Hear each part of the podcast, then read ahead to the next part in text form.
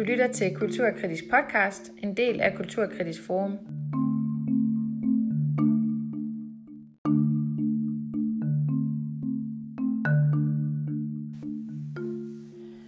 Hej med dig, så er jeg her igen øh, med endnu et afsnit af Kulturkritisk podcast, og jeg har glædet mig helt vildt øh, til at optage med jer igen og til at sende til jer igen i den her podcast, hvor vi sætter fokus på de aspekter af tilværelsen, som vi helst ikke vil snakke om.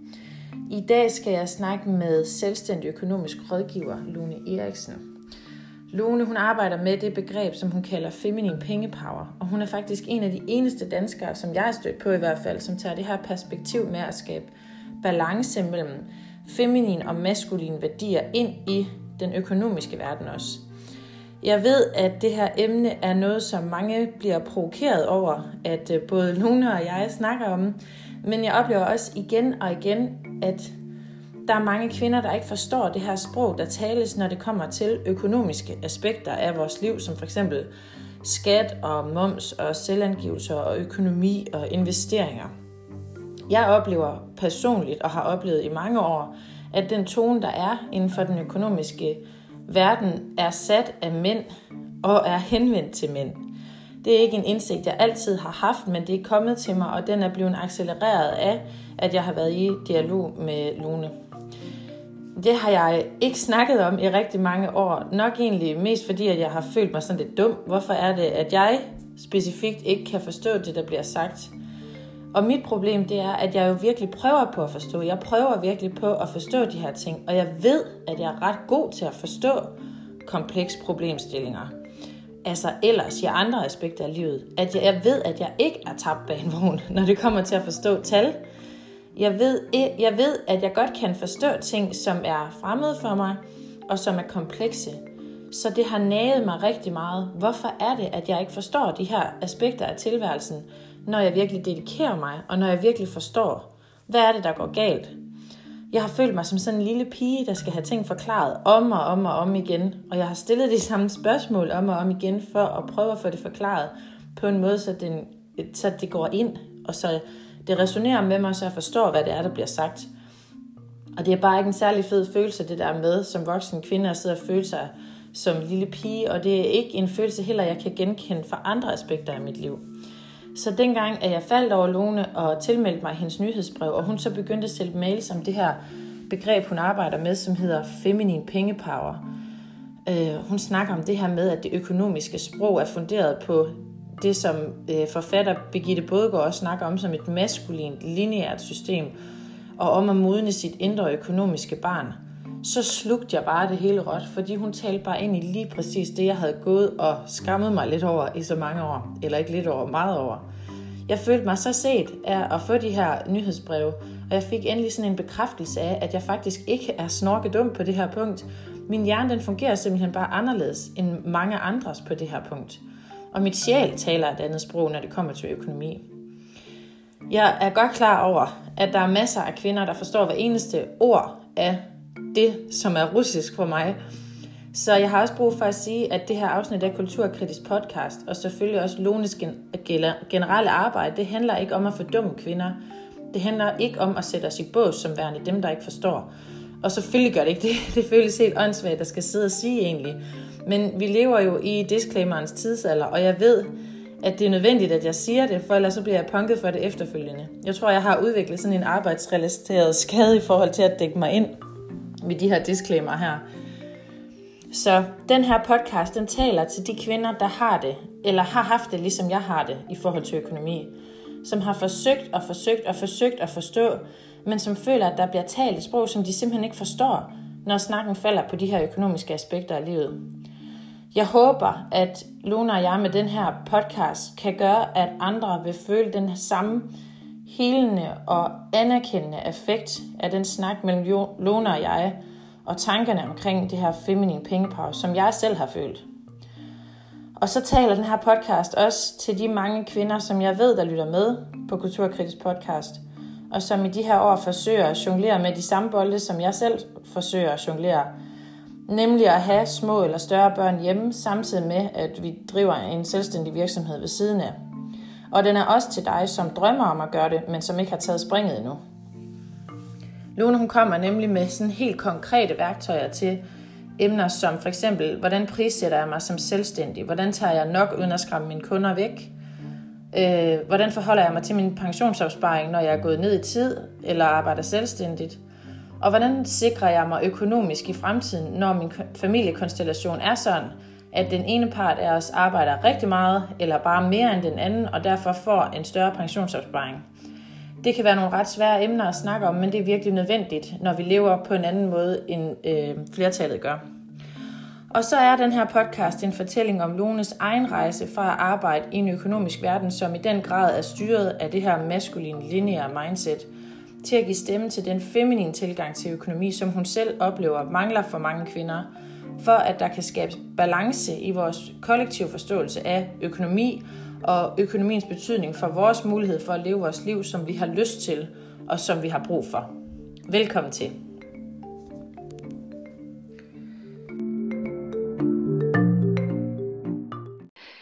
Ja, men altså, jeg hedder Lone Eriksen, og jeg er 62 år og har været selvstændig med det her siden 2010, øhm, men har, er uddannet i den finansielle sektor, hvor jeg startede først i 80'erne, og øh, har været utrolig, var utrolig glad for at være der, fordi at øh, jeg fandt ud af, altså efter en studentereksamen, hvor jeg egentlig var øh, blev samfundsbrugelig student, fandt jeg ud af, at det her med tal og struktur og systematik og sådan noget, det var lige noget for mig. Det havde jeg egentlig aldrig rigtig tænkt på, at det var noget, men det, det var lige noget for mig. Og så efter nogle forskellige omveje, sådan noget med pædagog og lærer og sådan noget, så øh, helt tilfældigt, så bliver jeg tilbudt en, øh, en elevplads i en sparekasse, og starter med det, og er utrolig glad for det. Mm. Øhm, men der går ikke ret mange år, før jeg ligesom siger til mig selv, det her, det er nok ikke øh, et livsjob for mig. Fordi der skete jo også, øh, selvom det, at det er så langt tilbage som i 80'erne, så kunne jeg jo godt fornemme, og jeg var ikke særlig bevidst dengang. Altså det var jeg ikke, jeg var ung, og jeg var bare sådan, jamen jeg skulle have karriere og sådan noget, men jeg kunne godt fornemme, at mine interesser gik i retning af mennesker, og ikke i retning af afkast til aktionærerne. øh, sådan som bankens interesse gik. Ikke? Mm-hmm. Øhm, men så, jeg var der nogle år, og jeg øh, begyndte også at ud, øh, altså fik en, øh, en uddannelse øh, som, øh, med NLP, og jeg uddannede nye øh, medarbejdere i banken, og var øh, meget optaget af det her med personlig udvikling. Og så i 2000, nej, 1900, og øh, hvad har det været? I 1999 må det have været, der fusionerede Danske Bank øh, og øh, Bikum, eller BG Bank som det der fusionerede de, og to dage efter, at, jeg, at, at den fusion var gennemført, så, så det job, jeg sad med som projektleder i øh, meget tæt på direktionen, det blev nedlagt, fordi at det var for, det var ligesom for blødt, kan man sige. Altså det, oh, yeah, okay. det, det projekt var for blødt, så det, mm-hmm. der skulle køres noget mere hårdt ind. Altså det var simpelthen den gang, der begyndte det jo, og ja, alle de der ting, som der er sket igennem årene. Og der sagde jeg så til min daværende mand og, og mig selv, jeg sagde, det her, det, det vil jeg ikke. Altså, jeg kan ikke være med i det her. Så jeg søgte en fratrædelsesordning, og fratrådte 1. februar 2000. Og øh, har så været selvstændig siden, og de første 10 år, jeg var selvstændig, der var jeg, der arbejdede jeg meget med NLP, øh, sammen med nogle andre. Vi havde sådan et, øh, et uddannelsessted, hvor vi uddannede folk inden for NLP og sådan noget. Og sådan noget neuro... neurolingvistisk programmering, og det handler jo i princippet om kommunikation og psykologi. Mm. Øh, det, det handler meget om... Øh, altså hvordan man, altså, hvordan man taler, hvad det er for nogle ord, og hvad for en struktur man bruger i sin måde at tale på, og hvad det er for nogle mønstre, man bruger og sådan noget. Og det, og det, det var super interessant, og øh, så kom finanskrisen, øh, det er i sidst i nullerne, og øh, på det tidspunkt, der kunne jeg bare mærke, at øh, der var der ikke så meget mere til mig som selvstændig. Og så kom jeg tilbage til den finansielle sektor, og var i fire år. Og øh, da, så i 2009 må det have været, der var jeg på ferie i, ta- i Thailand, og så tænkte jeg, jeg overgår ikke det her. Altså jeg, jeg, jeg, jeg har svært ved at arbejde sammen med, med meget store mænd i meget små sko. og det er den finansielle sektor, altså. Der er sgu mange af dem der, også dengang. Jeg er repræsenteret der, okay. og ja, altså, de har jo et stort ego, og så, og så skal man ikke træde ret meget på dem, før så, så, så springer det der ego op. Ikke? Ja. Øhm, og så tænkte jeg, der er nogen, der skal fortælle almindelige mennesker, hvad det her med finanskriser og ændringer i øh, belåning af deres ejendom, sådan noget, hvad, hvad, det skal, hvad, hvad det betyder, for det folk forstod det jo simpelthen heller ikke dengang. Mm-hmm. Og øh, så jeg startede 17. december 2010 som selvstændig uvildig økonomisk rådgiver. Mm. Og, øh, og det har været, jeg kan lige så godt være ærlig at sige, det har været en kamp. Ja. Fordi at, øh, at det at, at være økonomisk rådgiver, det var ikke noget på det tidspunkt, at folk det ligesom kendte til. Altså, øh, de gik ned i banken, og så fik de rådgivning dernede. Altså, og på det tidspunkt, der, var, der havde bankerne jo allerede vendt øh, skibet i retning af, at øh, man skulle arbejde for aktionærerne. Øh, men det opdagede kunderne først øh, langt senere. Øh, hvor, altså, hvor man kan sige, at øh, i gamle dage, da jeg sad i en bank, der, der var vi jo der for kundernes skyld. Mm-hmm. Det, da vi kom der til 2010, altså først i 10'erne der, der, der, der begyndte øh, bankerne at vende skibet, og, men kunderne opdagede det først senere, efterhånden som de fandt ud af, at det var da vist en dårlig, dårlig råd, jeg fik her. Ja. Øhm, så, så man kan sige, for at gøre en lang historie kort, så, så kan man jo sige, at bankerne har jo gjort øh, meget for, at kunderne skal komme til mig, og mm. andre, øh, der laver det sammen som mig. Men det, men det, som jeg jo ligesom har specialiseret mig i, kan man sige, det, man kan sige, økonomien er jo bare et, det er jo bare et udtryk for, hvem du er. Altså, ja. man kan gå ned i sin bank, og så kan man få lavet et budgetskema, og så kan man få at vide, at du må ikke bruge så mange penge øh, på forbrug, for det, det har du ikke råd til. Men hvis, mm. hvis, hvis man så bare går hjem, så fortsætter man jo med det samme. Det er jo en vane. Det er jo en mm. Hvor, jeg, hvor mit perspektiv er, at hvis du skal ændre ved, at du ikke bruger så mange penge, så skal du ændre i dit mindset. Ja. Så skal du ændre i den vane, der kører dig. Fordi vanerne er jo underbevidsthed, og vaner er jo smadret gode, hvis de støtter dig i din udvikling, men de er dårlige, hvis de forhindrer dig i at nå derhen, hvor du gerne vil. Mm-hmm. Så man kan sige, at økonomiske vaner øh, kører dig på samme måde som din spisevaner, motionsvaner, rygevaner, altså alt, som du gør igen og igen, uden at tænke over det. Og det er jo der, hvor, man, hvor jeg arbejder med at sige, vi er nødt til at få sat lys, hvis du vil have en anden økonomi end den, du har, så er du nødt til at kigge på dig selv og sige, hvad er det så for nogle vaner, som jeg skal have ændret ved. Ja. Og det synes jeg er interessant. Og det, det var jo egentlig, fordi det hænger jo sammen med min NLP-uddannelse, altså hvor, hvor jeg kunne arbejde med mindsetet øh, og økonomien, hvor jeg sådan kunne koble det. Og så igennem årene gik det jo op for mig, at, øh, at, de, at stort set alle mine kunder er kvinder. Og de ja. kom stort set alle med det samme problem. Det var, at de forstod ikke, hvad det her det handlede om. Mm. Og de forstod, og, og, og man kan sige, jeg har jo til synligheden en evne, der gør, at jeg kan forklare det på en måde, så man mm. forstår det. Og ellers så holder jeg jo dem i hånden, indtil vi ligesom har forændret de der vaner. Mm. Men jeg kunne jo se, at der var et behov for, at kvinder møder en, de kan spejle sig i. En, som ikke sidder og taler ned til dem. En, som øh, behandler dem som med, med værdighed og som en lige, lige kvinde, kan man sige. Ikke? Ja. Øhm, det, det var der simpelthen øh, det var der behov for, og det er derfor, jeg har valgt at sige, jamen min målgruppe er kvinder, der har brug for at få hjælp til økonomien. Mm-hmm så man kan sige, der har været mange, mange stop på min rejse. Øhm, men, men så lige pludselig, så opdager jeg jo, at så får jeg øjnene op for det her med, at, at der er noget af det her, det feminine mindset, og der er noget af det her, det maskuline mindset. Mm-hmm. Og da jeg opdager det, så kunne jeg lige pludselig, så ligesom du ved, at alle brikkerne faldt på plads med, hvorfor kvinder ikke forstår, hvad det er, der foregår i den finansielle sektor, fordi at det er, det er så maskulint og så øh, øh, lineært, øh, som kvinder grundlæggende ikke forstår. Mm-hmm. Og så tænkte jeg, det her, det, det er det her, jeg skal. så det er simpelthen det her, ja. jeg skal arbejde med. Ja, det er det, der øh, mangler. Ja, det er det, fordi at, vi, at jeg forsøger jo at åbne op for det her med, jamen det er okay at være kvinde, og vi kan godt sagtens forstå det her med penge og sådan noget, men vi skal bare, vi må bare ikke øh, øh, ligesom underkende vores egen øh, feminitet. Altså, den er lige så meget værd som, som den maskuline, fordi vi, og vi har begge dele i os. Vi skal mhm. bare være opmærksom på, hvad der er, der sker, når du går ind i en bank. Så er det den maskuline del, der bliver talt til, men du er stadigvæk i orden selv, fordi du også har den feminine del af det. Mm-hmm. Og det udmynder sig også det der, jeg sidder og tænker, helt konkret oplever jeg også gang på gang, at når man har været i banken, når, altså mand, det er mig, nu snakker ja. jeg fra mit eget privatliv, når jeg har været i banken med min mand, så føler jeg for det første, at ordet rådgivning er malplaceret, for jeg synes ikke, jeg bliver uvildig rådgivet. Nej. For det første. Det gør det heller ikke. Nej. For det andet, så har jeg præcis den oplevelse, som du sidder og forklarer, at det er som om, at der bliver talt et sprog, som min hjerne ikke forstår. Ja. Mm. Selvom at jeg ikke er et uintelligent væsen. Nej. Og jeg forsøger at forstå, jeg er der med hele mit væsen for ja. at forstå, men jeg ja. fatter ikke, hvad der bliver sagt. Og så oplever jeg til sidst, at når der så efterfølgende skal kommunikere, så bliver der henvendt til min mand. Ja.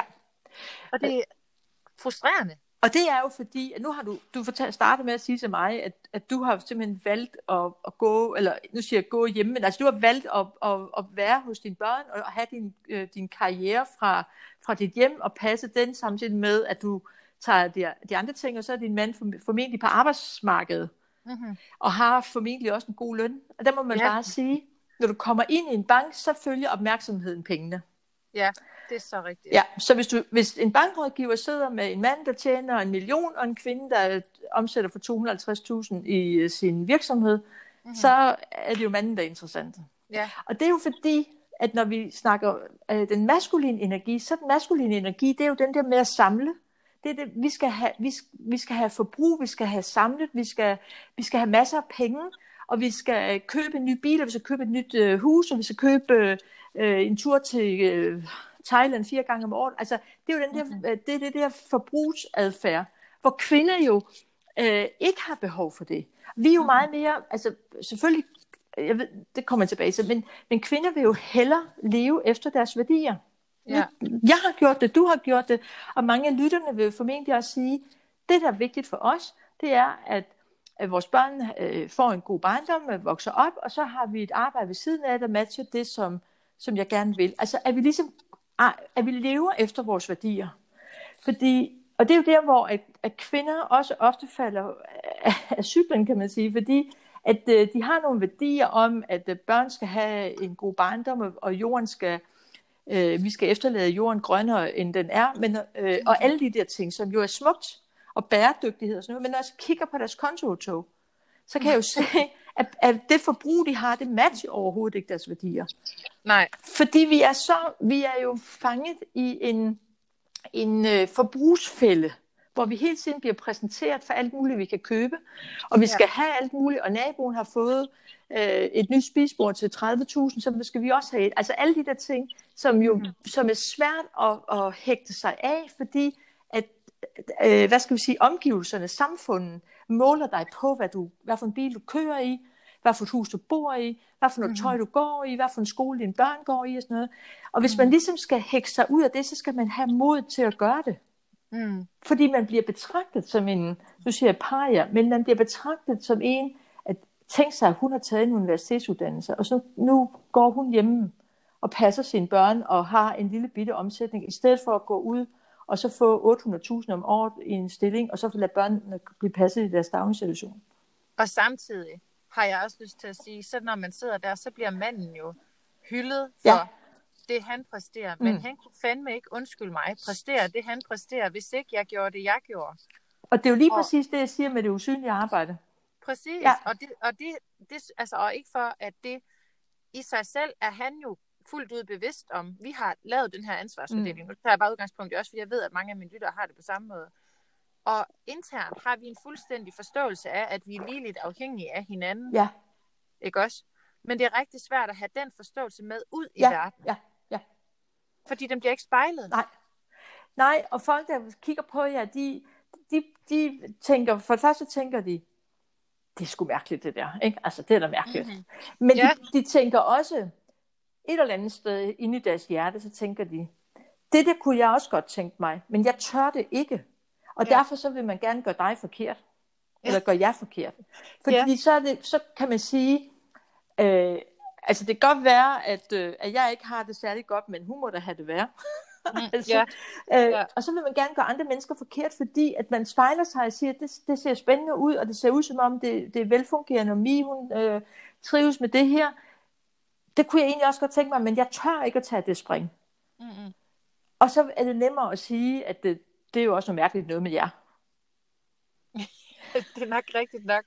Ja, men jeg tror, altså, og selvfølgelig er det måske også for meget for langt, at når man, eller jeg ved ikke, om det er for meget for langt, men det er i hvert fald, der er lang tid til, vi er der, hvor jeg kan tage ja. til møde i banken, og min indsats bliver fuldt ud lige så meget det er ja. og regnet med i ja. vores budget, ja. som min mands indsats. Altså, jeg, vil, jeg har håbet på her i forbindelse med corona, der har jeg håbet på, at, at man stoppede op og sagde, det liv, vi har levet indtil nu, det er måske lidt for åndssvagt. Altså, det er for hæsblæsende. Vi er, vi, en af grundene til, at vi fik, altså det er som min overbevisning, en af grundene til, at vi fik corona, det er jo netop, at jorden mod jord reagerer på, på alt det her. Mm-hmm. Vi har et overforbrug, vi, øh, vi smider alting væk, og vi fylder havet med plastik og sådan noget. Jeg, jeg havde håbet på, at, øh, at folk vil stoppe op og sige, kan vi gøre det her på en anden måde? Mm-hmm. Det er der også nogen, der gør. Ja. Men vi bliver jo påvirket i det uendelige med, at nu skal vi have få gang i forbrugsfesten igen, og nu skal vi have mm. feriepenge udbetalt, og nu skal vi, nu skal vi sørge for, at, at, vores, øh, at vores forbrug kommer op igen. Det er, mm. det er svært at træde ud af. Det er svært, selvom man ja. er i, og jeg oplever, som du siger også, jeg har set samme tendens, at folk omkring mig reflekterer mere over den måde, de levede deres liv på inden corona, og hvorvidt det gjorde dem lykkelige, eller mm. holdt dem beskæftiget, hvis man kan sige ja. det på den måde. Ja.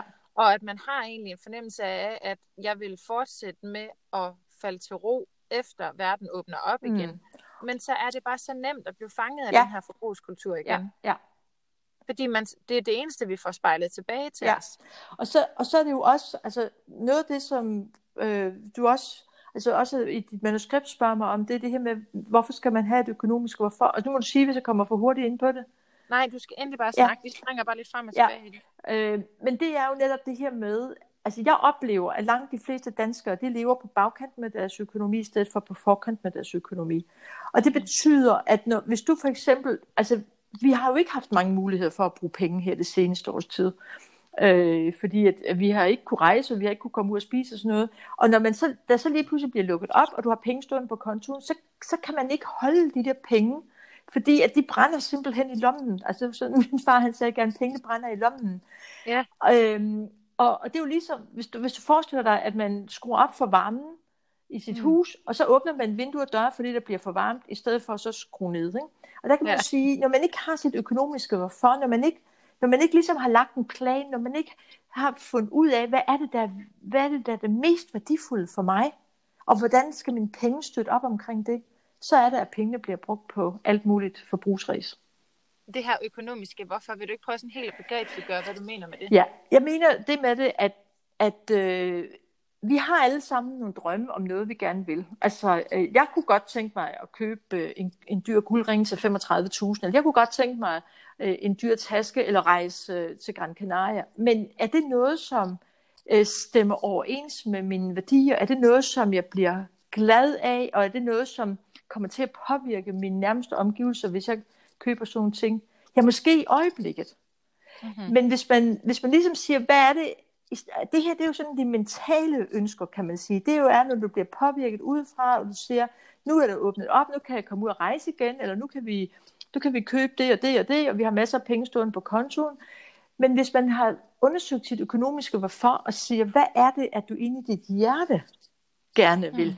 Hvad er det, at du kan mærke, hvad er det, der kan få tårne frem i øjnene på dig? Hvad er det, der kan... Hvad er, det, hvad er det for et liv, du gerne vil leve, og hvad er det for et tilbud, du gerne vil give dine børn? Det, det er dit hjerte, dit hjertemål, dit hjerteønske, øh, kan man sige. Mm-hmm. Og når man har fundet det, og det kan være, at det er at, at, at gå ned i tid. Det kan være at flytte ud på en ø, det kan være at sælge sit hus og bo i en lejlighed, eller købe et sommerhus, eller det kan være, at man bare gerne siger, at jeg vil gerne have øh, pengene stående på kontoen, så jeg altid har den her tryghed i, at jeg kan stoppe, når det passer mig. Eller man mm. kan spare op til, at man kan gå på pension, når man er 48, eller hvad det er, det er jo forskelligt for os alle sammen. Mm-hmm. Men når man har, har fundet sit økonomiske hvorfor, så, kan man, så begynder tingene at falde på plads, fordi så bliver det her med at, at, at købe en dyr taske til 13.000, det bliver lige pludselig ikke vigtigt. Mm-hmm. Fordi den, den matcher ikke dit økonomiske hvorfor. Nej. Øhm, altså jeg gjorde det jo selv, da, da, jeg, altså, da jeg sagde op i banken, der, der tænkte jeg, jamen jeg kunne, jeg kunne godt have blevet i Danske Bank dengang, og haft en årsindtægt på, jeg ved ikke hvor meget, og øh, syv ugers løn og stor pensionsordning og sådan noget. Men det matchede bare ikke mine værdier. Det matchede ikke mit økonomiske. Hvorfor? Fordi at det var så langt væk fra det, som jeg kunne mærke, at jeg skulle arbejde med. Men det her med værdier, det har jeg også lyst til, at vi lige skal snakke om, fordi ja. jeg oplever så tit, at folk spørger mig, hvordan får I penge til det? Hvordan får I penge til det, penge til det, penge til det? Det handler altså om, hvordan får I penge til det? Mm. Og det er jo ikke fordi, at øh, vi har ikke altid penge til det. Nej. Øh, vi har måneder, hvor vi lige nøjagtigt kommer igennem, ja. og så har vi måneder, hvor det går helt fint. Mm. Øhm, og det der med at leve efter mine værdier, jeg oplever, at det bliver talt som om, at, øh, ja, hvordan skal jeg næsten forklare det, men for, det er benhård prioritering for mig.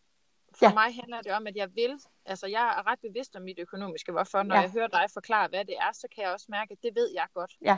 At det, der får tårerne frem i mine øjne, mm. det er mine børn og ja. tiden med dem. Ja. Og min mands mulighed for at have tid med dem. Ja. Så, så der, og derved har vi struktureret vores liv sådan, mm. at han arbejder det, han bliver nødt til, og ikke et sekund mere. Nej. Og, og, der, og der i ligger jo et massivt opgør med den her forbrugskultur. Ja. Og, og det er ikke noget, jeg har gjort én gang. Det er hver gang, jeg får lyst til at købe noget, så bliver jeg nødt til at være bevidst ja. og sige til mig selv, har jeg brug for det her? Mm. Støtter det mig i at leve, som jeg gerne vil? Og, jeg, og det synes jeg er en kamp, hvis jeg skal være helt ærlig. Det er det også. Mm-hmm. Fordi jeg gør, jo, jeg gør jo det samme. Altså jeg er også nødt til, selvom jeg er 62, så er jeg også nødt til hele tiden at sige, at hvis jeg køber det her, er det så i overensstemmelse med, med den kvinde, jeg gerne vil, vil spejle, altså som jeg gerne vil være.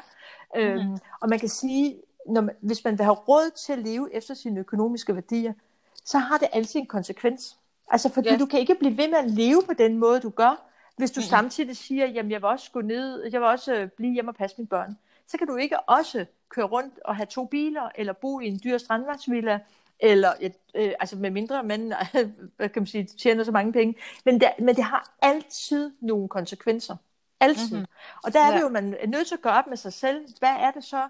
Vil jeg, vil jeg gerne have et, øh, et billede udadtil, der, der viser den perfekte familie? Eller kan jeg engang imellem gå ned i kirkens kors her, og så købe et par nye bukser, hvis det er det, jeg har brug for til 40 kroner? Mm-hmm. fordi jeg ikke lige har penge til et par nye den her måned her. Mm-hmm. Øhm, altså, så, der, så, så det har altid en konsekvens at sige, at jeg vil leve efter mine værdier.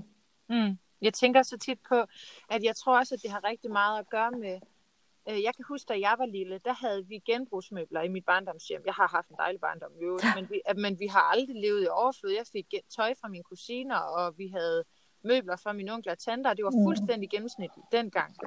Men jeg er vokset op i en generation, jeg kan huske, da jeg var barn, der kørte der sådan en reklame i øh, fjernsynet, hvor det var et eller andet køkkenselskab, der sagde, at alle har ret til et fedt køkken, og det har jeg sådan tænkt over de sidste år. Der er sgu ikke nogen, der har ret til et fedt køkken. Nej. Altså et eller andet sted, så er det jo sådan, det er sådan den der sygdom, vi er vokset op med, det er, at vi har ret til mm.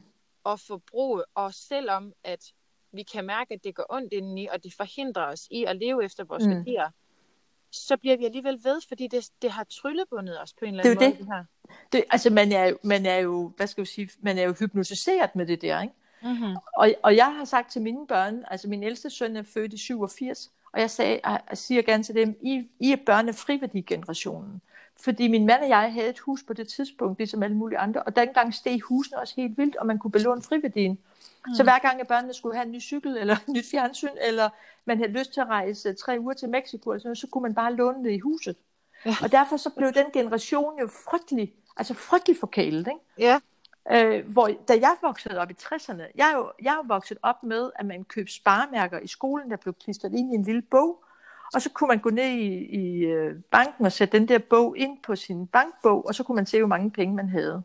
Altså, der er jo ikke nogen børn i dag, der, der, der får kontanter, eller, altså fordi, fordi der netop er, penge er bare blevet en, altså, hvad skal jeg sige, en overflod, og de skal bruges, og, og man tænker ikke så meget over det, men, men, og man tænker ikke over, hvad konsekvensen er, at man, at man, man lander i det der hamsterhjul. Nej.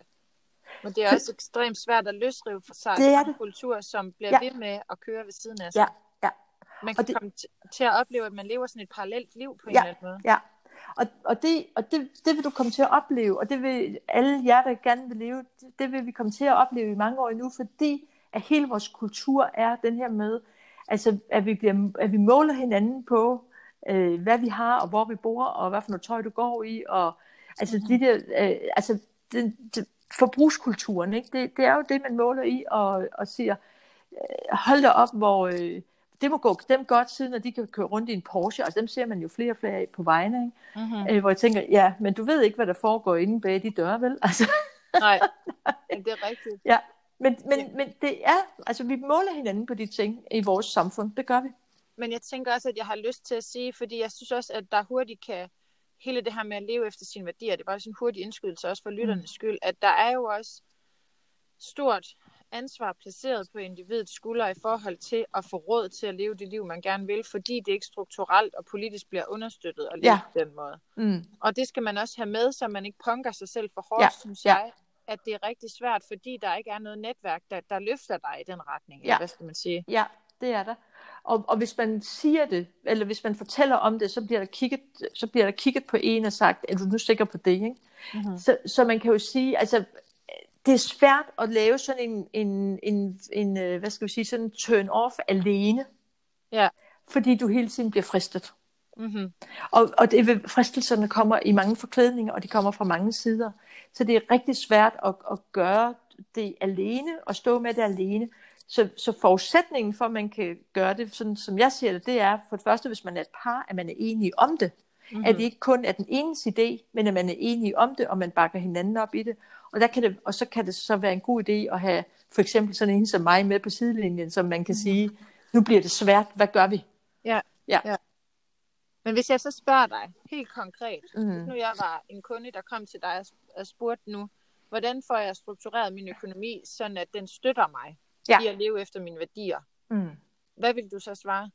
Så vil jeg svare dig, at det allerførste, vi skal, det er, at vi skal have lavet en status på, hvordan er din økonomiske situation lige nu? Mm. Hvordan ser det ud? Altså, vi er nødt til at vide, hvor du er. Øh, og det handler ikke om, at vi skal sidde og sige, jamen du har også øh, brugt det i, øh, i 2019, der brugte du også alt for mange penge på det. Det er, det er slet ikke det, det handler om. Men det er at sætte sig ned, sætte en streg i sandet og sige, det er her, vi er lige nu. Mm-hmm. Øh, og så kan ud af det, kan vi allerede se rigtig mange ting, for der kan vi jo se, hvor pengene forsvinder hen, når de kommer ind på kontoen. Mm-hmm. Og så vil jeg sige, det næste step, når vi, når vi ligesom har fået afklaret det, så det næste step, det er at sige, så skal vi i gang med en værdiafklaring. Og det, og det, hvis man er et par, så skal man jo gøre først for sig selv, og så skal man være enige om at få skabt et værdigrundlag, som skal støtte øh, min familie øh, i de næste mange år. Og det, når man ligesom skal afklare et værdigrundlag, så er det jo ikke sådan noget med, at man skal... Ej, jeg mente ikke det der... Øh, vi laver det lige om. Og sådan noget. Altså der skal man være forholdsvis sikker, fordi det er jo det økonomiske fundament, du skal ja. stå på, når du skal bygge øh, de næste mange år. Og når vi så har det, så kigger man tilbage på økonomien og siger, okay, hvad er det så for nogle forandringer, vi skal foretage for, at vi kan komme til at leve det her, som vi gerne vil. Mm-hmm.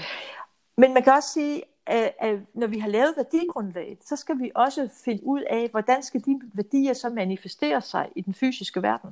Mm-hmm. Fordi vi kan sagtens sidde og tale om værdier, men hvis vi ikke er enige om, eller hvis, hvis parret ikke er enige om, hvordan, hvordan skal det så vise sig i den fysiske verden, så er det, konflikterne opstår. Mm-hmm. Giver det mening? Ja, ja. jeg tror specifikt det, du siger til sidst her med, hvordan får jeg det oversat til noget, jeg fysisk, altså, ja. som jeg konkret kan gøre. Ja. Det er, det, det er der, jeg tror, der er rigtig mange, der kommer til kort. Fordi ja. en, en ting er at være bekendt med sine værdier og vide, øh, sin økonomiske situation, men hvordan skaber jeg forbindelse mellem ja, de to? Ja, og, og, og det gør man i det øjeblik, at man siger, jamen, når vi har, når vi har, har det her fælles værdigrundlag, som vi, vil, som vi vil stå på, når vi skal bære vores familie fremad. Mm-hmm. Men inden vi kan det, så skal vi så være enige om, hvordan kan vi så se ud i, i vores fysiske verden, hvordan de her værdier, de manifesterer sig. Mm-hmm. Handler det om, at vi skal sælge vores øh, store villa og bo i et tiny house, eller øh, handler det om, at vi skal, øh, at den ene af os skal gå ned i tid? Altså sådan, at man simpelthen bliver helt konkret på, øh, hvad betyder det her for os? Ja. ja. Og, så, og så er det, at man kan kigge på økonomien og sige, og hvor, hvad er det så for nogle, hvad er det så for nogle øh, ting, der skal ændres her? Altså, hvad skal vi sige farvel til? Fordi det vil betyde, at der skal siges farvel til noget. Mm-hmm. Men hvad vil vi så også til gengæld kunne sige goddag til? Ikke? Mm-hmm. Jeg oplever også gang på gang, at man, altså man kan hurtigt sætte sig i en situation, hvor man tænker, at nu er der ikke mere at sige farvel til. Ja. ja. Fordi man føler, man har skåret ind til benet. Men hver ja. eneste gang, vi, vi har sådan lavet en vane, en ny vane, med hver, hver tredje måned at gå vores økonomi igennem. Ja, det er Og god hver gang er der enten noget, vi ikke længere har brug for, Mm. eller betyder lige så meget for os, eller også er der kommet noget til. Fordi Ja. så går man og beslutter sig for, om det skal vi også lige, og så mange penge er Mm. det egentlig heller ikke, og jeg kan også lige, du ved. Og så lige pludselig, så det kan jo hurtigt blive en tusbas her og Ja, der. ja. Og det er mange penge, når man gerne vil leve efter sine Ja, værdier. ja. Så sådan helt konkret synes jeg, at det faktisk har virket rigtig godt for os. Og, og jeg synes, det er en rigtig god idé, at man, altså i den, hvad skal vi sige, i implementeringsfasen, Mhm. at man simpelthen tager et review på sin økonomi hver tredje måned. Altså, jeg siger jo gerne, når jeg laver nyhedsbrev noget, så siger jeg, at man skal gøre det en gang om året. Men når man, når man tager så stort et skridt Mm-hmm. ud af sin tryghedszone, og man vil ændre det radikalt, så er man nødt til hele tiden at følge op på det. Ja. Ja, fordi hvis det får lov, hvis man ligesom giver slip, eller hvad skal man sige, hvis det bare lige får lov at være lidt, så lige pludselig så er det kørt ud af, at, kan det være kørt ud af en forkert vej, ikke? Ja, så løber det løbsk, Ja, fordi man mister ja. overblikket. Ja, ja. Men jeg har lyst til også lige at spørge dig, Lone. Du skriver noget om, det har jeg nemlig tænkt rigtig meget om, omkring at det mit økonomiske indre barn. Ja. Det synes jeg er så spændende, at du har den Mm. mm. betragtning med, for jeg skriver rigtig meget omkring vores indre barn ud fra et tilknytningsmæssigt perspektiv. Ja. Og på en eller anden måde synes jeg, det er så spændende, at lige nøjagtigt det begreb, det tager du også op i forhold Ja. til økonomi. Og det, og det gør jeg simpelthen, fordi at jeg ser det, altså dagligt næsten, at, øh, at, at de kvinder, der kommer hos mig, de har, de har det der, altså den der fornemmelse for penge, ligesom da du var otte år. Altså, at Ja. penge, det var, det var noget, man fik, hvis man var sød, eller hvis man er klar det godt i skolen, eller sådan noget. Øhm, og, så, og så kunne man bruge dem sådan lidt på det, man synes var sjovt. Altså, man har ikke lært, altså, øh, altså det, det er sådan lidt den der barnlige rolle med, at man har lidt at lege med. Mm. Øh, men det at kunne forestille sig, at man kunne have en årsindtægt på en million for eksempel, det, det, det er svært for mange kvinder, fordi at de, de, altså, deres indre barn kan slet ikke rumme det der sto, kæmpe store tal, vel? øhm, og, det, og, og der handler det jo om, det her, altså kvinder generelt, altså det, det kan godt nogle gange øh, tale sådan, lyde som om, at det er alle, det er det jo selvfølgelig ikke. Men generelt kan man sige, at vi bliver ikke lært at tage ansvar for vores økonomi. Fordi at det ligger i vores kultur, det er noget, manden gør, når du bliver gift. Altså, Mm. Ja. og det kan, det kan man ikke lade være med at grine af, men, men det Nej. er bare sådan. Altså, ja. Ja. og, og, og, og som jeg sagde før, jeg har kvinder stort set hver dag, der kontakter mig, fordi de skal skilles, og så siger de, jamen jeg har jo ikke taget mig økonomien i vores ægteskab. Mm. Og vi lever i 2021, hvor man tænker, det var også noget, min mor sagde. Hun blev gift i 55, ikke? Mm. så, øhm, så, så man kan sige, det der med det indre barn, altså det er jo at, at få det uddannet.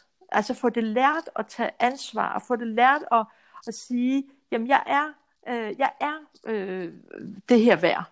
Og, Mhm. og det er jo også et af de andre spørgsmål, det her med, hvordan sætter jeg pris på mig selv. Det er jo også fordi, at dit indre barn ikke øh, har lært at værdsætte sig selv på den økonomiske bane. Mm. Så, så, så man kan, altså, det, hvor jeg, altså, det er jo en, hvad skal vi sige, det er at tage, tage øh, min kunde i hånden, og så sige, nu tager vi de her skridt i retning af, at, at du, at du øh, bliver voksen. Altså. Ja, øhm, og også, økonomisk voksen. Ja, økonomisk voksen. Ikke? Ja. Og også, og, og også altså, fordi der er også tit nogen, der siger til mig, jamen jeg er på vej i luksusfælden, fordi jeg kan ikke forstå det her. Og det viser sig jo rent faktisk, at de har godt nok styr på det, og deres økonomi er i orden. Der er bare aldrig nogensinde nogen, der har sagt det til dem. Mm. Fordi når du går ned i banken, så siger de jo ikke, hold op, du har da fint styr på din økonomi. Altså der er bare aldrig nogen, der siger til dem, det her det ser rigtig godt ud, og du har jo gjort det, som der skal gøres og sådan noget. Og der kan jeg mærke, at, at nogle gange, når jeg har kunder, øh, kvinder i rådgivning, og når vi har snakket en halv time, og jeg har sagt, det her det ser fantastisk ud, og hold op, altså, det har du gjort godt og sådan noget, at så falder der en kæmpe byrde fra deres skuldre. Mm-hmm. Fordi de egentlig har sådan en forestilling om, at jeg har ikke styr på en skid. Ja, og det er jo den der, øh, jamen jeg kan ikke finde ud af det, og jeg ved ikke, hvordan jeg skal gøre, og jeg forstår ikke, hvad der bliver sagt, og sådan nogle ting. Ikke? Jeg tror specielt, det er den sidste. Ja. Det er simpelthen specielt, fordi vi bare har accepteret, jeg forstår ikke, hvad der bliver sagt. Det Ja. må være, fordi jeg er dum. Ja. Jeg forstår det ikke, og så, Ja. og så har vi egentlig stoppet med at snakke om det, fordi det er lidt pinligt. Og, så, og så stopper du også din udvikling, ja. Mm-hmm. Altså, så, så stopper du din vækst. Mm. Ja, Ja. det er rigtigt. Ja, Ja. Altså, og jeg tror helt sikkert, du har ret i, der er masser af kvinder, der ikke har det sådan. Der er masser Ja. af kvinder, som ikke, og som fuldt ud forstår, hvad, hvad Ja, der ja, sagt. ja, jamen det er masser jo. Ja, Men masser. jeg, jeg kan bare fuldt ud genkende det, du siger. For eksempel, mm. når jeg sidder med min revisor nu, fordi jeg er selvstændig, og han fortæller mig om skat og moms og Ja. indberet, eller hvad hedder sådan, ja, men jeg kan, ikke, jeg kan ikke engang ordene. Og det burde Nej. jeg jo kun. Jeg fatter det ikke. Nej. Og hver gang må jeg sidde der som sådan en lille skolepige med røde kinder og sige, du bliver simpelthen nødt til at snakke til mig, som om jeg er 12 år, for jeg forstår ja. ikke, hvad du siger. Men der holder du jo også fast i en overbevisning. Og sige, du bliver nødt til at tale til mig, som om jeg er 12 år. Ja. Altså i stedet for at så sige til ham, prøv at høre, du må forklare mig det der, så jeg forstår det. Mhm. Altså, fordi han, altså, og det er jo det, som jeg siger, det systemet, det skabt af mænd til mænd, og de taler, de, de taler som om det er en revisor, altså din revisor taler som om han taler til en anden revisor. Ja. ikke? Og det gør han ikke. Han sidder med en kvinde, som er veluddannet, som er intelligent og som kan, har en virksomhed og sådan noget, men han, kan, han forstår ikke at bruge nogle andre ord, så du forstår det. Nej, Og, og det, der synes jeg, vir- og det er jo det samme i bankerne, der synes jeg virkelig, altså, at vi har en udfordring, fordi at de, de tror bare, altså de kører jo også efter den der, om hun er også en kvinde, hun forstår det ikke. Jamen, jeg tror, at jeg oplever egentlig, at i det, når det ord rådgivning, som jeg forstår det, så handler det om at få din øh, kunde eller vedkommende til at forstå noget komplekst. Når jeg rådgiver nogen, Mm. så, så har de en eller anden kompleks problemstilling, som jeg kender til via min faglighed, og den gør jeg forståelig ved at formidle Ja. det i et sprog, som jeg kan høre vedkommende taler. Ja, ja, Det er det, jeg har brug for, når jeg søger rådgivning omkring ja. øh, komplekse problemstillinger, som jeg ikke Ja. ja. umiddelbart forstår. Mm. Og, og der oplever jeg bare, at den der trakt, man har brug for at blive sluset ned i, så der kommer noget ud i den anden side, man forstår. Mm. Jeg ved ikke, om det giver mening for dig. Jo, jeg forstår fuldt ud, hvad du Men siger. det, det sker bare ikke. Nej.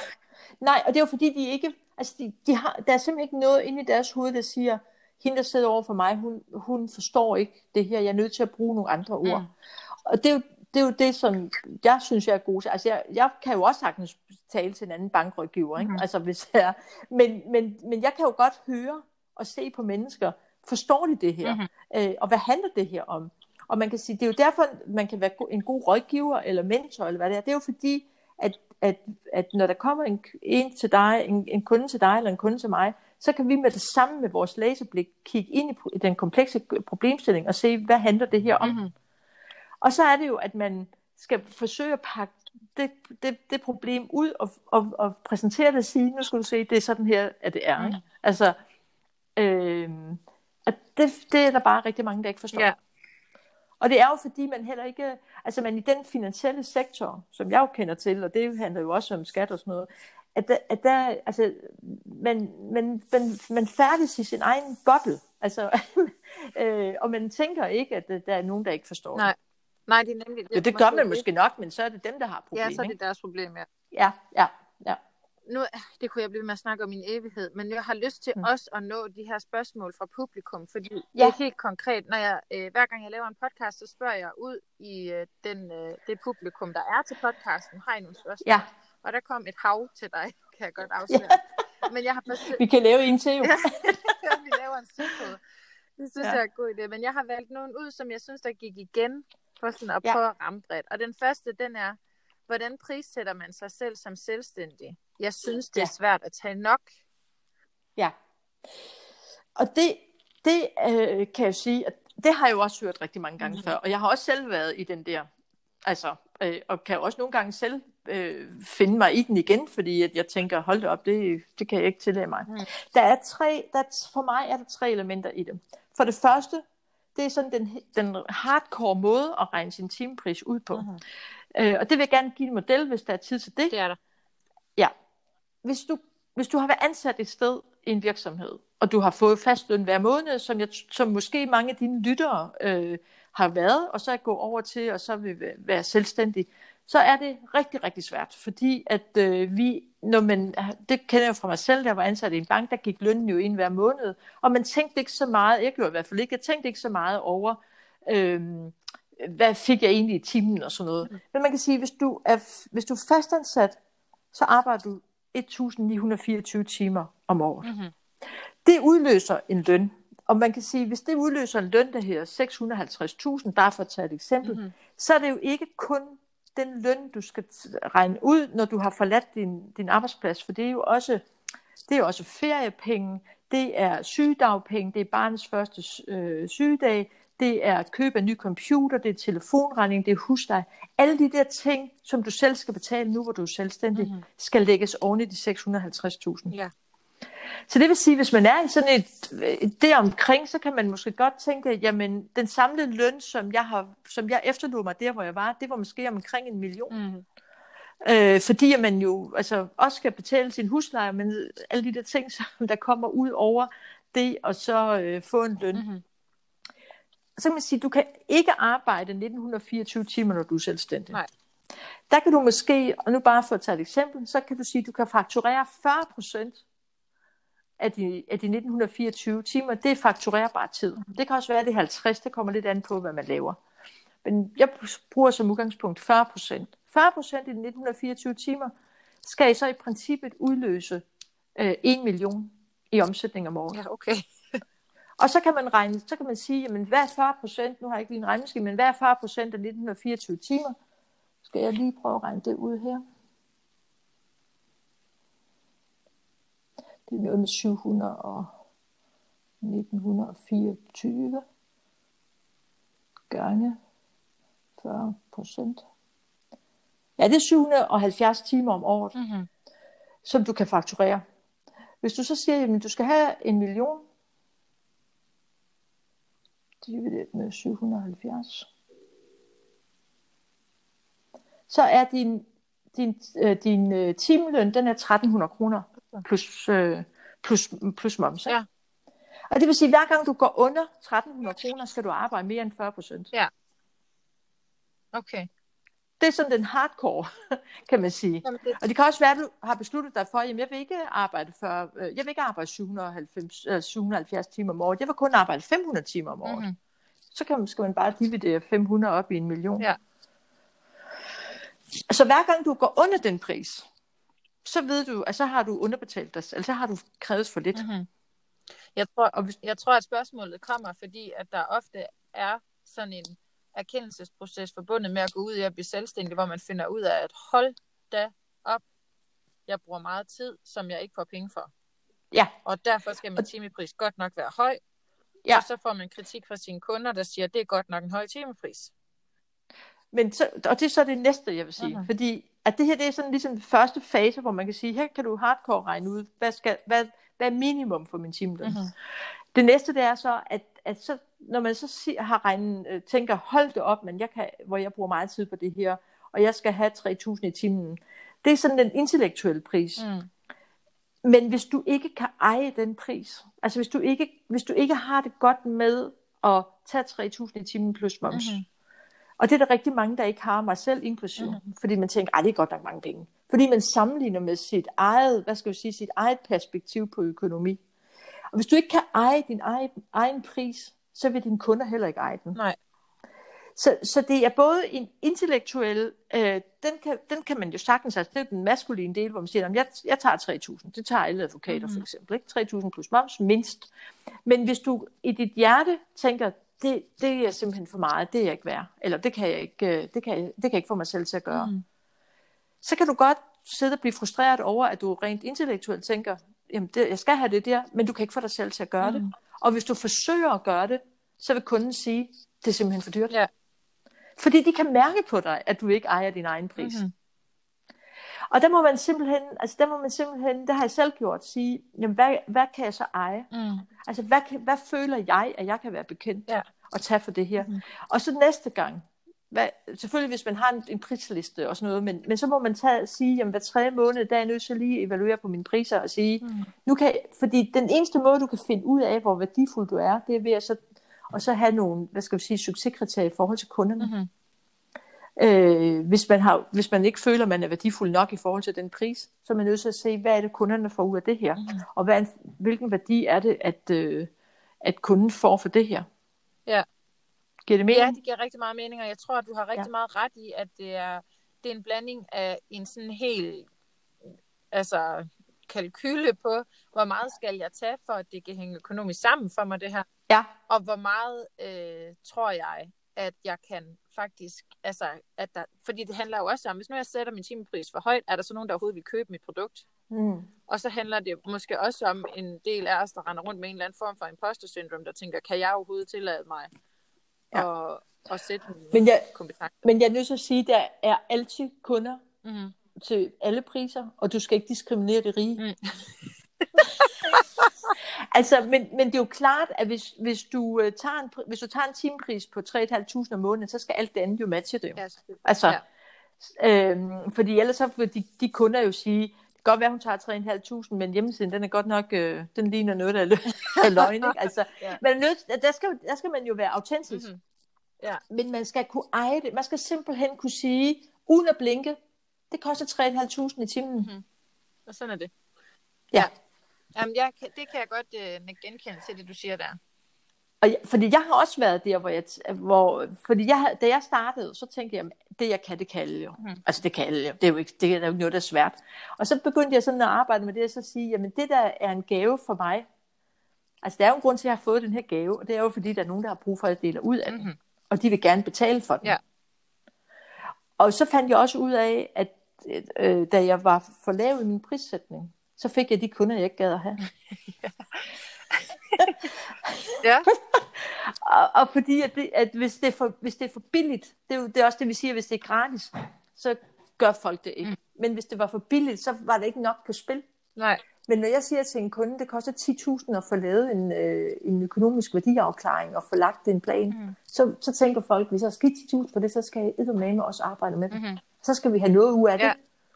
Men hvis jeg siger 1.500, så tænker folk, åh herregud. Ikke? Ja, så er de ikke lige så engagerede. Så man kan sige, du opgraderer ikke kun dig selv ved at sætte din pris op, men du opgraderer også dine kunder. Mhm. Ja. Og det var nogle gode konkrete forslag til, Ja. hvordan man kan tage den. For jeg tror, du har Ja. ret i, at det er en blanding mellem noget helt økonomisk praktisk, og så noget psykologisk, der er på spil. Ja, ja. Okay, tak. Næste spørgsmål, den handler om pensionsopsparing. Den ved jeg, at der er Ja. ja. rigtig mange af min målgruppe, der bøvler med, fordi altså Ja. både noget strukturelt, at det er svært at, at prioritere familieliv over økonomi, mens, man er, mens børnene Mm. er små, uden at det betyder, at øh, den ene pensionsopsparing må lide. Jeg ved, at det er simpelthen det, at rigtig mange gør, inklusive mig selv. Min pensionsopsparing har også stået stille i et stykke tid. ja. Og spørgsmålet Men- det er, hvor sent kan jeg starte og stadig være sikret? Hvordan sikrer jeg mig selv økonomisk i min fremtid, hvor jeg er den hjemmegående part, der ikke tjener penge pt? Ja, altså først og fremmest så vil jeg jo sige, hvis man er enig om, at det er sådan, man vælger at leve sit liv med, sammen med sin mand, og man har lavet det som et økonomisk fundament, så det allerførste, man så gør, det er, at man laver en ægtepagt, mm-hmm. hvor man definerer, går vi fra hinanden, hvordan skal den her pensionsordning, som han har, og som han har sparet op til, fordi at, øh, at konen, eller kvinden, mm. øh, har, kunne gøre, har gjort det, så han kan lave den store pensionsopsparing. Mm. Så skal man lave en ægtepagt, der fortæller, hvordan skal den deles i tilfælde af, en, øhm, af en øh, skilsmisse. Mm. Og så kan man sige, jamen man kan jo aldrig komme for tidligt i gang med en pensionsopsparing. Nej. Øhm, så, så, så hvis, altså det, er jo, det er jo en del af det, altså det er jo en af konsekvenserne ved at sige, at den ene part går to tredjedel ned i løn for eksempel, det er, at så er der noget pension her, der ikke kan øh, spares op på. Men så, så er man nødt til at, at være enige om, hvad gør man så, Mhm. når vi kommer frem til den tid, og især hvis man ikke er sammen mere, fordi man, hvis man stadigvæk er sammen, så har det jo ikke den store betydning, kan man sige. Vel? Nej. Øhm, skal lige sige, hvad, hvor sent kan jeg starte at være sikret? Jamen, altså jeg vil sige, omkring, altså, omkring 40-årsalderen, der skal man altså være i gang, for ellers så bliver det for lidt ja. på pensionsopsparingen, mm. hvis det er det. Altså, øhm, men, jeg, men jeg tænker, at øh, hvis man som et par er enige om, at det er den, nu som dig og din mand, I er enige om, det er den måde, jeg lever på, jamen så den pensionsopsparing, din mand har, det er jeres begges pensionsopsparinger. Ja, og det skal man jo så, som du siger, få et dokument, der, der beviser. Ja. For det er ikke en skid Ja. værd, hvis Ja. han så vælger at skrive med sekretæren, han har sagt. Overhovedet ikke. Overhovedet ikke. Og det er jo sådan i dag, at pensionsopsparinger, de indgår jo ikke i skilsmissen, hvis der ikke er lavet en Lige ægtepagt. præcis. Og det Ja, skal man være så så der- bevidst. Ja. Og det, det synes jeg, det... Og så er der nogen, der siger, at det kan jeg ikke lige at sige til min mand, for så tror han sådan og sådan. Jamen det, det må man komme over. Altså det må man komme Ja. over. For hvis han kan lige at sige til dig, jeg vil gerne have, at du går hjemme og, og sørge for, at jeg kan have den her, øh, det her job med den gode løn og den gode pensionsopsparing, så kan du også lige at sige til ham, jamen så skal vi dele pensionsopsparing. Ja, og jeg vil Ja. sige, altså, jeg kan, vi har haft den her diskussion, og det blev en ophedet diskussion, fordi at det, jeg mente det som, altså nu, nu bliver det helt konkret, men det er bare for at sige, at jeg tror virkelig, det er noget, mange kan genkende til, fordi, Ja. og det er derfor, jeg sagde det der med Birgitte Bådgaard, det var hende, der sagde det til mig i sin tid, og da hun sagde det til mig, så tænkte jeg, nej, det kan jeg simpelthen ikke, det kan jeg ikke sige, og det er simpelthen for grænseoverskridende. Men det bliver vi nødt til, og det synes jeg, hun Ja. har ret i. At den Ja. diskussion, når ikke at man kan blive understøttet strukturelt fra samfundets side, så bliver man nødt til at gøre det mm. internt i hjemmene. Fordi Ja. det er jo ikke fordi, at der er nogen af os, der går og tror, at man skal skilles, og jeg tror, at de fleste er enige om, at det skal de ikke, men man ved ikke, hvad der sker før og for nu. Og det er Nej. rigtig træls at have været den på deltid uden pensionsopsparinger. Ja, Ikke Ja. også? ja. Så jeg tænker, at det er måske, selvom at jeg, Altså, jeg vil ønske, der var et nemmere ja. svar på det spørgsmål, men så kan jeg godt følge dig i, at det kræver simpelthen, at man laver et juridisk dokument, der sikrer den, som ikke indbetaler. Altså, fordi man kan, altså hvis, hvis man ikke gør det, så, så, øh, så, værdsætter man sig selv, øh, så værdsætter man ikke sig selv højt nok. Nej. Altså, fordi så, så synes jeg, altså når jeg kigger på det, så synes jeg, at det bliver sådan, at hvis, hvis, hvis øh, kvinden har gået hjemme, øh, og ikke øh, kræver lige, øh, ligeværdighed på pensionen, så sætter man sig selv i rollen som ens mor, der også gik hjem og bare skulle have husholdningspenge, når manden kom hjem. Altså, Præcis. det, det, det handler om at opgradere dig selv til at være ligeværdig med din partner, mm. og det, det, det skal være sådan der, at øh, hvis, hvis du kan sørge for, at han kan have sin karriere, og han kan være så meget sammen med sine børn som overhovedet muligt, så har, skal du selvfølgelig også have del i den store pensionsopsparing, mm. som han har. Og det er en diskussion ikke kun om økonomi, men også om ligeværd, som, som, øh, Det synes Ja. jeg. Ja. som vi bliver Det nødt til jeg. at tage. Ja. Både på, Så du ikke, så du ikke, altså, så du ikke nedgraderer dig selv i forhold til ham. Mhm. ja, så du insisterer på, at ikke nok med, at han anerkender med ord og med følelser, at det du gør er lige så vigtigt, men også med Ja. handlinger. Altså, Mm, ja. Ja. ja. Så han altså fordi man kan jo sige, hvis han så siger nej, så er det jo fordi han ikke synes, altså så er det egentlig bare mere behageligt, at du gør det der for Ja. ham, end du ikke, end hvis du gik på arbejde, og han skulle hjem og lave mad og hente børn og alle de der ja, ting, ikke? ja, og så handler det måske også om, at det er ubehageligt at skal sige, at halvdelen af min pensionsopsparing er din, men det er jo en, en snak, der handler om, at så, at så kan, man, kan man have forståelse for hinandens perspektiv. Mm. Ikke også? Ja. Okay, sidste spørgsmål for publikum, det er, hvordan slipper jeg økonomiske bekymringer i de år, hvor vi prioriterer tid øh, sammen over højere indkomst? Ja. Det har jeg også tænkt øh, på, og man kan sige, at bekymringer opstår jo af øh, usikkerhed og utryghed. Mm-hmm. Øhm, og jeg mener, at når man vælger at gøre det med at prioritere tid over højere indkomst, så skal man også, som du sagde for lidt siden, så skal man øh, løbende have økonomiske øh, pengesamtaler. Øh, fordi at, at hvis man har bekymringer, så er det fordi, der er noget, man ikke har helt har styr på. Mm. Og man kan jo sige, øh, de bekymringer kan jo, altså, de kan jo opstå af mange forskellige ting, men, men hvis, du, hvis du ved, hvordan din økonomi er, altså hvis du har hele tiden har styr på, hvordan øh, er vores økonomi, hvordan udvikler den sig i forhold til det, vi gerne vil, så behøver der ikke at opstå bekymringer. Øhm, og hvis man er bekymret over, at man for eksempel ikke har en opsparing øh, til at imødegå, øh, at bilen bryder sammen, eller fire nye dæk, eller hvad det nu er, Mhm. så, så, skal man, så er man nødt til at kigge på sit forbrug og sige, vi skal vi, vi er enige om, at vi vil kunne spare 1000 eller 1500 kroner op om måneden til de her uforudsete ting, og så har det en konsekvens, at der er noget andet, man ikke kan. Mhm. Mm-hmm. Så, så for mig, der, der handler det om at tage de her økonomiske samtaler øh, jævnligt, Mhm. mm-hmm. og i starten måske en gang om måneden. Øhm, og, og, og man kan tilmelde sig mit nyhedsbrev, man må også skrive til mig, for jeg har faktisk sådan en, øh, et øh, dokument, hvor man får sådan en, øh, hvor man får en, en dagsorden for, hvordan man øh, gennemgår sådan en øko, økonomisk pengesamtale mm. øh, en gang om måneden, hvor man simpelthen sætter sig ned og siger, hvordan er den måned gået, da øh, vi er færdige med, øh, hvad kommer der udgifter i den kommende måned, hvad er der, øh, vi, altså for eksempel skal børnene have nye støvler, eller skal bilen have nye dæk, eller og hvordan, mm. hvordan håndterer vi det, og hvordan ser vores opsparing og vores gæld ud, så man kommer det helt igennem. Ja. Og det lyder, det ved jeg godt, at i, i lytternes ører, så kan det her lyde, nej, så skal vi bruge en hel lørdag på det. Nej, det skal man Det ikke. behøves man Altså, ikke, det- når man først har gjort det, det- det nogle gange. Det er det. Ja. Den første gang kræver det lidt forberedelsestid, men når man har gjort det, så tager det aller, aller, allerhøjst en, en time om måneden. Mm. Og det kan man så skære sit Facebook-forbrug, eller hvad, hvad, hvad man ellers bruger sin Ja. tid på. Ikke? Ja. Ja.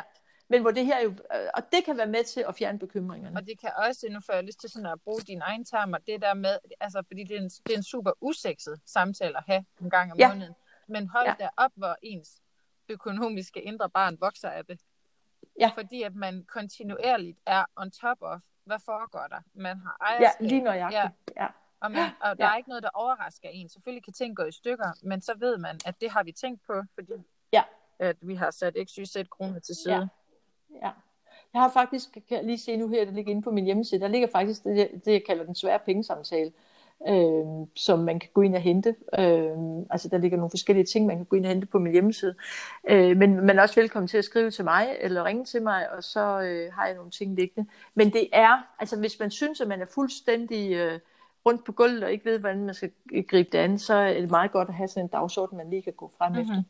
Det måske ja. gå lidt over i det sidste punkt, jeg har gerne vil. Ja. For jeg kunne godt tænke, jeg plejer at slutte af med det her med, hvad hvis nu man gerne vil dykke dybere ned i emnet? Ja. Har du så noget, altså specielt det her sådan helt overordnet begreb med feminin pengepower, altså de der samfundsmæssige betragtninger, ja. og også helt konkret? Altså man kan sige, i forhold til, øh, som vi talte om tidligere med Birgitte Bådgaard, der kan jeg anbefale og så øh, at, at følge hende omkring det her med, med feminin, øh, ikke lige pengepower, men, med, med, men det her med at blive mere opmærksom på det, der foregår i samfundet, for det, det synes jeg, hun er rigtig god til at, at, at beskrive. Ikke? Men ellers kan man jo sige, altså det jeg har gjort, det er jo, at øh, jeg ligesom altså, er blevet opmærksom på det. Jeg har ikke sådan øh, læst en masse om det og sådan noget. Jeg kan, jeg, jeg kan bare se det. Altså, jeg ser det. Mm. Og der, der kan man jo træne sig i, i at lægge mærke til det. Og det ved jeg godt, det, det kan godt være en udfordring, hvis man ikke sådan lige er på det. Men ellers så tænker jeg at tilmelde, sig, øh, tilmelde mig ja, mit nyhedsbrev, og så kommer der noget en gang imellem øh, omkring det. Ja. Jeg har i ja. hvert fald fået rigtig meget, så, altså det kan jeg jo sige, det er en anbefaling, som jeg ikke får noget ja. økonomisk ud af, vil jeg lige sige. Det er ikke sponsoreret, men jeg har tilmeldt mig dit ja. nyhedsbrev, efter du begyndte at skrive ja. om feminin pengepower, og jeg synes, det er spændende at følge med i. Ja, tak skal du have. Så det, det er det også, og, det, øh, og det, der er virkelig brug for det. Mm-hmm. Altså. Og ellers så vil jeg sige, at man er altid velkommen til at ringe til mig øh, og, og få en snak, og hvis der er nogle ting, altså, øh, fordi hvis man, hvis man er ude i øh, og vil have rådgivning og sådan noget, så, så siger jeg gerne, jeg vil gerne tale med folk, inden at, at, at øh, vi, vi ligesom bliver enige om noget. Fordi jeg, for det første skal jeg høre, hvor, hvad problemstillingen er, og for det andet, så synes jeg, at det er rart at, at, at høre den anden og kemien og sådan noget, så vi, så vi ligesom er enige om, at vi går den samme vej. Ja, ja. selvfølgelig. Ja, og det koster ikke noget. Og det er gratis. Altså, selvfølgelig. Ja.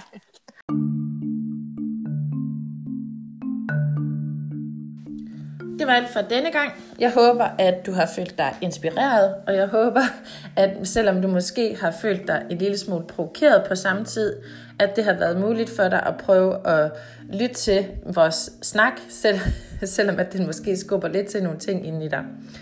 Den her podcast, Kulturkritisk podcast, den er nemlig sat i verden for, at jeg gerne vil give stemme til de her ting, som vi ikke taler så meget om. Og det ved jeg, at det vil skabe en røre i endedammen, øh, som jeg synes er tiltrængt, og som jeg kun byder glædelig velkommen.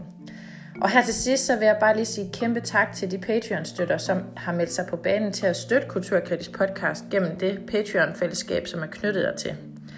I den her måned, der har Nini Kirkemo meldt sig på banen som stille støtte til Kulturkritisk podcast, og det betyder, at hun får adgang til noget helt eksklusivt indhold fra Kulturkritisk Forum, som kun de her Patreon-støtter får adgang til.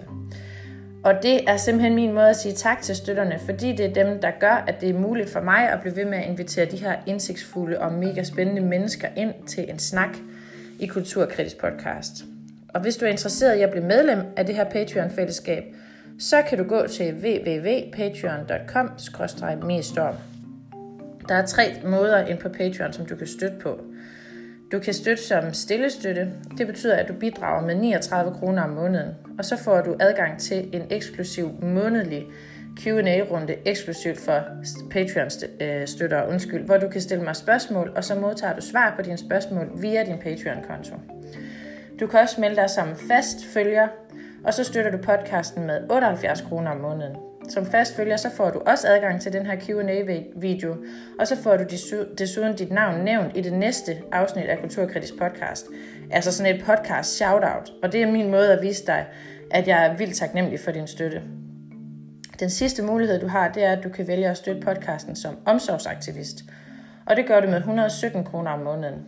Som omsorgsaktivist støtte, så får du både Q&A-videoen, du får shoutoutet i den næste podcast-episode, og som noget særligt for den her støttefunktion, så får du tidlig adgang til nye kapitler øh, eller sneak peeks fra de bøger og foredrag og kurser, som udkommer fra Kulturkritisk Forum. Du skal huske, at øh, du som Patreon-støtte skal logge ind på din Patreon-konto for at få adgang til alt det her eksklusive indhold, som din støtte giver dig adgang til. Det her med at være podcaster, det er kun en bæredygtig beskæftigelse, hvis dem, der lytter til podcasten, viser deres støtte ved at sende en lille del af deres penge i retningen af der, hvor deres værdier er. Og det gør du som Patreon-støtter af podcasten, og der vil virkelig gøre mit allerbedste for ikke at skuffe dig. Så tusind, tusind tak for at gøre mit arbejde muligt. Du er så værdsat. I næste afsnit af Kulturkritisk podcast, der taler jeg med livs- og businessmentor Anne Damgaard. Vi skal tale om splittelse.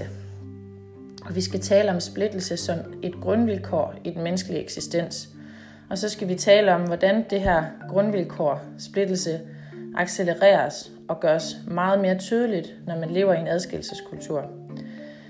Øhm, vi skal snakke om, hvordan lever man, hvordan lever vi med de her valg, der føles sådan helt grundlæggende rigtige, men som alligevel gør, at vi føler os splittet eller måske reduceret til en tilstand, hvor vi mærker, at vi følger vores hjerter under de vilkår, vi lever under, men hvor vi alligevel ikke helt føler, føler at vi er i verden som vores hele jeg. For eksempel så ved jeg, at mange af de familier, som, øhm, hvor den ene forælder går ned i tid på arbejde, eller helt stopper med at arbejde i nogle år, der oplever man ofte sådan en længsel eller en splittelse, fordi det jo selvfølgelig på den ene side føles rigtigt og dejligt og vigtigt øh, på familiefronten at gå med det, man mærker, der er vigtigt for sig. Og på den anden side, så kan det føles, at man længes mod at bruge sin faglighed, eller bare det at brænde for noget, som ikke har med sin rolle som forælder at gøre. Og vi skal også tale om forretningssiden af den. Hvordan kan vi bruge den her splittelse, som så mange af os oplever, til et drive til at starte noget op, som kan afhjælpe den samme splittelse. Podcasten med Anne Damgaard her, det er en introduktion til en workshop om splittelse i familie og forretningsliv, som Anne og jeg afholder i København i oktober. Det bliver bare skide godt. Jeg glæder mig helt vildt, og jeg garanterer dig for, at din splittelse den kan blive et drive for dig, hvis du arbejder aktivt med den sammen med mig og Anne. Så tak for nu, og lyt med næste gang. Jeg hedder Mie Storm. Vi tales ved.